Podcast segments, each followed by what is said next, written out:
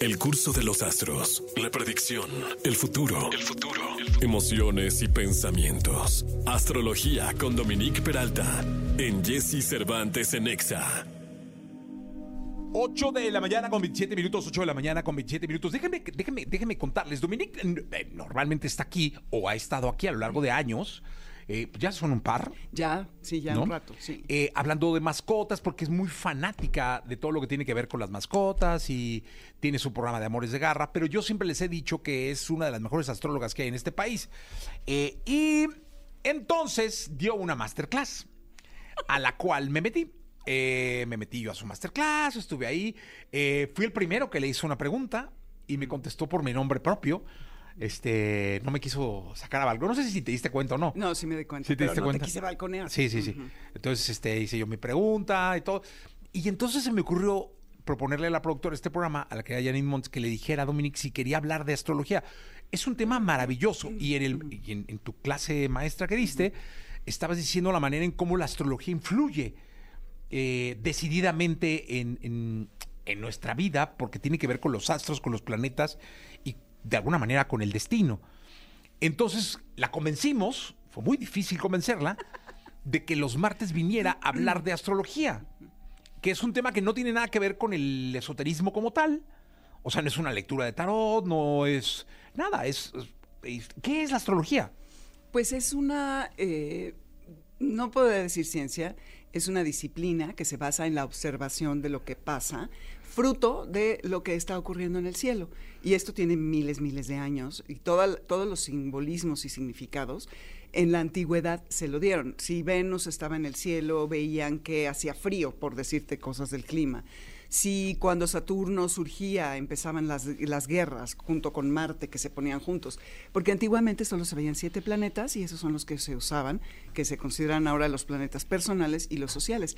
Entonces es todo fruto de la observación, es una cuestión empírica en donde se veía una acción y una reacción y al principio eh, eh, se observaba sobre todo en las siembras, en el apareamiento de los animales, en los ciclos del mar, en el clima, hasta que un día pues alguien debe de haber dicho, oye, pues si influye sobre todo esto, ¿cómo no va a incidir sobre nosotros los humanos?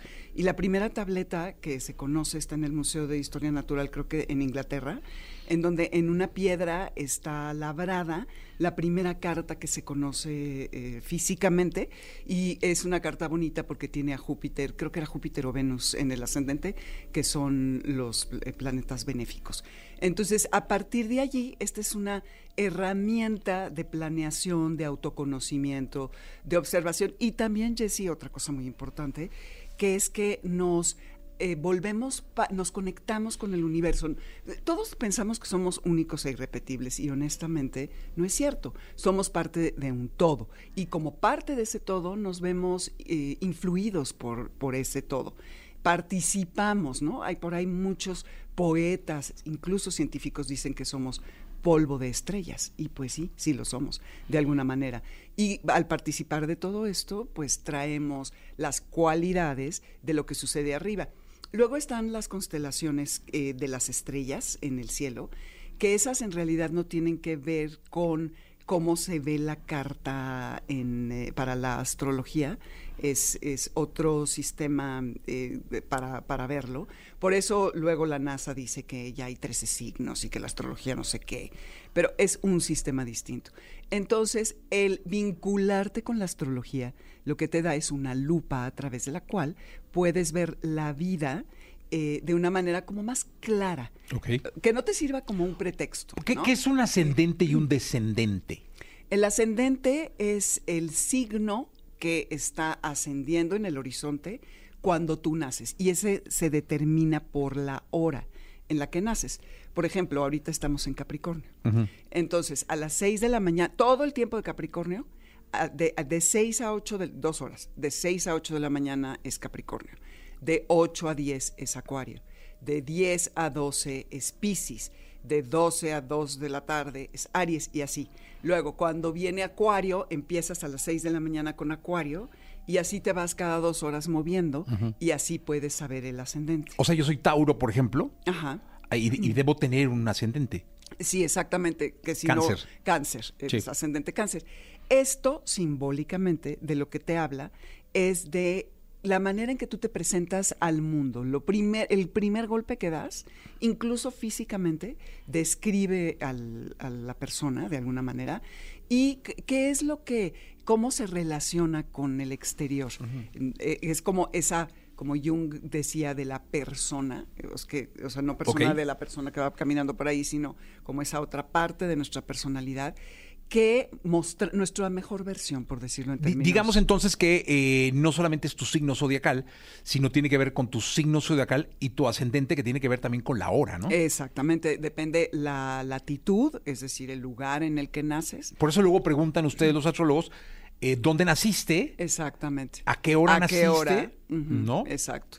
Para poder sacar al ascendente. Y ¿no? el día. Y el día en que Y el día, exacto. Que eso es El año, da. el día, ¿no? El año y el día.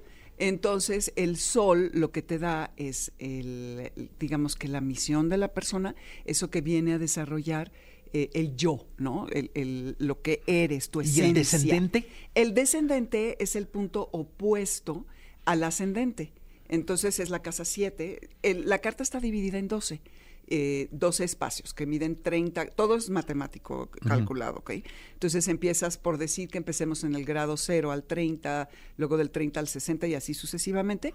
Cada signo vale 30 grados y sobre esos espacios que serían las casas, se van ubicando los planetas. Hay efemérides que están basadas eh, científicamente en las posiciones que tienen y tendrán los planetas, o sea, tienes efemérides de aquí al 2050, y tú puedes abrir ese libro y ahí ves.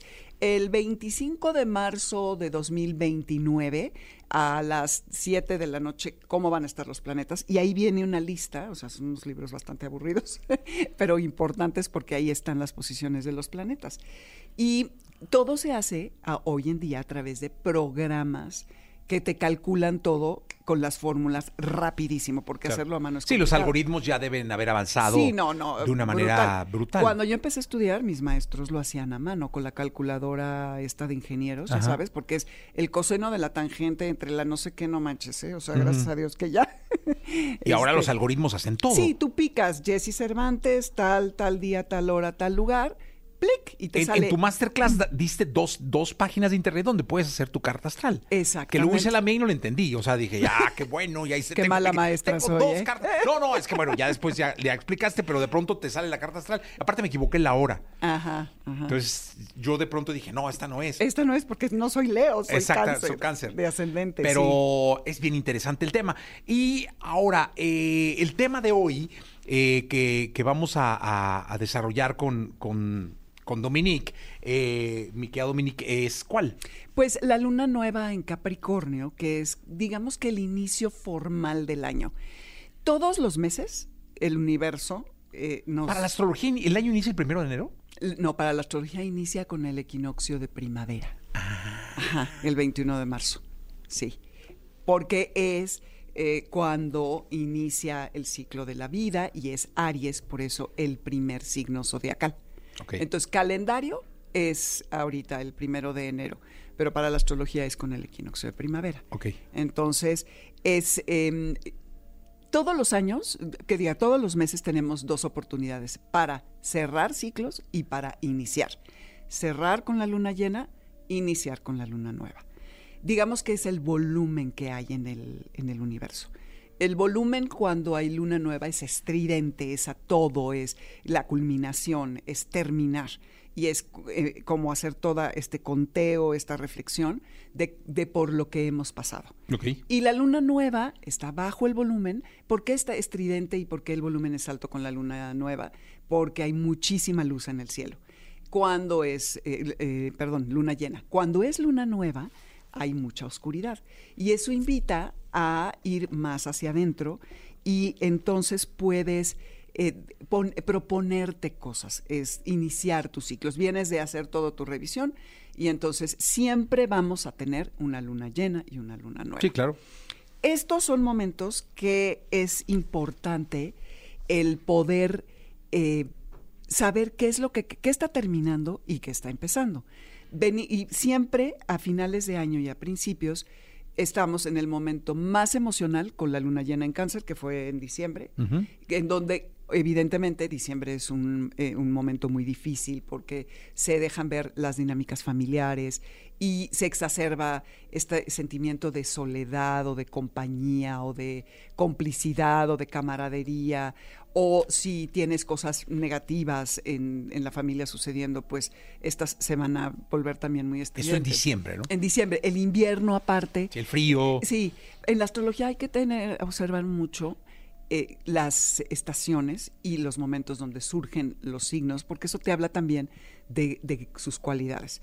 Y entonces iniciamos el año con una luna nueva en Capricornio, porque estamos en el signo de Capricornio todavía hasta el 21, 22 de ¿Eso es bueno? Eso es bueno porque, a ver, Capricornio, ¿conoces Capricornios? Es que yo soy malísimo para eso. Hay gente, que te conoce que nació así. diciembre, enero. Ah, sí, sí, sí. Sí, mediados sí. de diciembre. Sí, sí, mi nieta. Ah, tu nieta, ok, Sí. bueno, por ejemplo, ¿qué edad tiene tu nieta? Eh, tres años. Tres, ah, bueno, todavía no Va a cumplir cuatro. O 10 sea, de, sí, de- 10 de enero, creo. seguramente se le, se le empieza a notar. Capricornio es un signo de tierra, igual que Tauro, igual que Virgo, y son signos muy prácticos, que están eh, basados y viven en su vida experimentando al mundo, sobre todo lo que pueden comprobar lo que ven, lo que es, no como agua que está en los sentimientos, como aire que está en la cabeza y fuego que está en la intuición. Entonces, Capricornio es el más ambicioso de todos los signos. Es un signo que ve hacia el futuro, que siempre va a hacer lo que sea necesario para lograr lo que quiere, se va a echar el saco de piedras al hombro sin que nadie se lo pida, eh, va a quedarse el último en la oficina, va a llegar el primero, va a decir, ok, yo lo que nadie quiere hacer en la escuela, en la oficina, es lo que lo va a hacer. Y un maestro mío decía que eh, Capricornio se entrena en la frustración, ¿no? Es, es, es como si estuviera, dispu- está dispuesto a hacer lo que sea, como las cabras, ¿has visto Claro, estas cabras sí, sí, sí. que se cuelgan en estas montañas Ajá, verticales y que, mm, o sea, dices, ¿cómo sube? Es esa tenacidad, siempre yendo hacia arriba. Para iniciar el año es un muy buen momento tener una luna en Capricornio, porque podemos establecer una, un cimiento, un escenario sólido ah, sobre el cual proyectar nuestros objetivos y metas. O sea, So- es, es un buen augurio. Sí. El iniciar el año con una luna nueva en Capricornio. Sí, porque venimos de toda esta parte emocional, Ajá. de me quieren y me llevo pésimo con mi familia, etcétera, etcétera, a, bueno, ¿qué es lo que tengo? ¿Qué recursos necesito generar para poder hacer lo que yo quiero? No me refiero a dinero, sino qué tengo que desarrollar en mí. A para- sueños, des- desde deseos, Sí, de objetivos. objetivos, exacto. Pero, ok, tengo todos estos sueños, todos os- estos objetivos, pero ¿qué es lo que necesito para poderlos llevar a cabo? Es una luna que busca la verdad, que quiere ser práctica, que no se va a ir con castillos en el cielo, sino que lo que pongas en papel y lápiz va a ser, van a ser cosas que vas a poder lograr. Generalmente todos tenemos las, las mismas aspiraciones, tener más dinero, Sí, claro. mejorar el trabajo, etcétera. Pero hay que procurar ir más hacia adentro, ver qué es lo que dejamos, qué aprendimos, ¿no? O sea, si tú eh, haces reflexión cada año, cada mes, cada semana, cada día, aprendemos algo. Entonces somos el cúmulo de todo esto y lo que te da es que Capricornio te permite crear esta estructura sobre la cual puedas cimentar todas estas eh, eh, pues, metas que tienes. Y esto nos da una visión práctica. Ahora, luego van pasando... La influencia de las lunas, tanto llenas como nuevas, dura dos semanas. Ahorita inicia la luna nueva en Capricornio y lo que iniciamos ahorita va a terminar en seis meses con la luna llena en Capricornio. Ahí se completa el ciclo. Ok. ¿Ok? Y así con cada luna nueva y llena. Las llenas estamos terminando seis meses de trabajo. Entonces, cada mes tenemos distintas misiones, por así decirlo. O sea, digamos que si tú tienes un objetivo, un deseo, un sueño, es un muy buen momento para ponerlo en lápiz. Y lo digo en lápiz porque no es que escribirlo con los pulgares, en lápiz y papel. Y es un buen momento para trazarte la ruta y en seis meses, si no lograrlo, llevarlo muy avanzado. Exactamente, exactamente. Porque lo vas a hacer desde ese lugar que es el compromiso, O sea, no nada más voy a decir, ay, sí, quiero bajar de peso, sino como que tienes la, la garra para poder llevar a cabo lo que necesitas para bajar de peso, para eh, mejorar, llegar temprano, no sé, estoy diciendo pura tontería, eh, a No, tu no, no. trabajo, el emprender ese negocio que quieres hacer, a- además de tu trabajo a lo mejor, o lo que, mejorar tu relación, tener más comunicación con las personas con las que convives, ser más claro en lo que dices, en fin, cada... Ay, ya estoy destruyendo los micrófonos. Sí, no importa, aquí ponemos otros. Ok, Todo sea por la astrología, Ya ven, Dominique, no pasa nada. Me estoy emocionando ya destruyendo el inmueble, pero bueno. Entonces, eh, te sientes porque estás determinado, estás motivado para poderlo hacer. Y Capricornio genuinamente te ayuda a eso. Entonces tenemos que, eh, la lección que nos da Capricornio podría ser, es sí se puede. Entonces, y yo lo, la pregunta que les diría que se hagan en este periodo sería, ¿qué estás dispuesto a hacer para lograr lo que quieres? Pero de verdad, ¿eh? No de, hay en el papel y sí, mis resoluciones de año nuevo, sino realmente, ¿qué estás dispuesto a hacer? Sí se puede, pero ¿qué estás dispuesto a hacer? Pues qué buena reflexión nos dejas. Dominique, eh, ¿dónde te pueden localizar? En Dominique Peralta, en Twitter, y en, en Instagram estoy como Dominique Peralta, y ahí es donde hablo de astrología. Oye, luego deberías de subir tu masterclass, caray. Está muy buena. Sí, la tengo en Vimeo. Es que la puse con caducidad, Ajá. pero creo que tengo, ay, ya sabes, la tecnología y yo, Sí, como sí. hablábamos, no somos Sí, muy amigas. No, no son muy cuates, pero luego te ayudamos, Dominique. Gracias, mi querido Luego te ayudamos. 8 de la mañana, 43 minutos. Vamos con buenas noticias.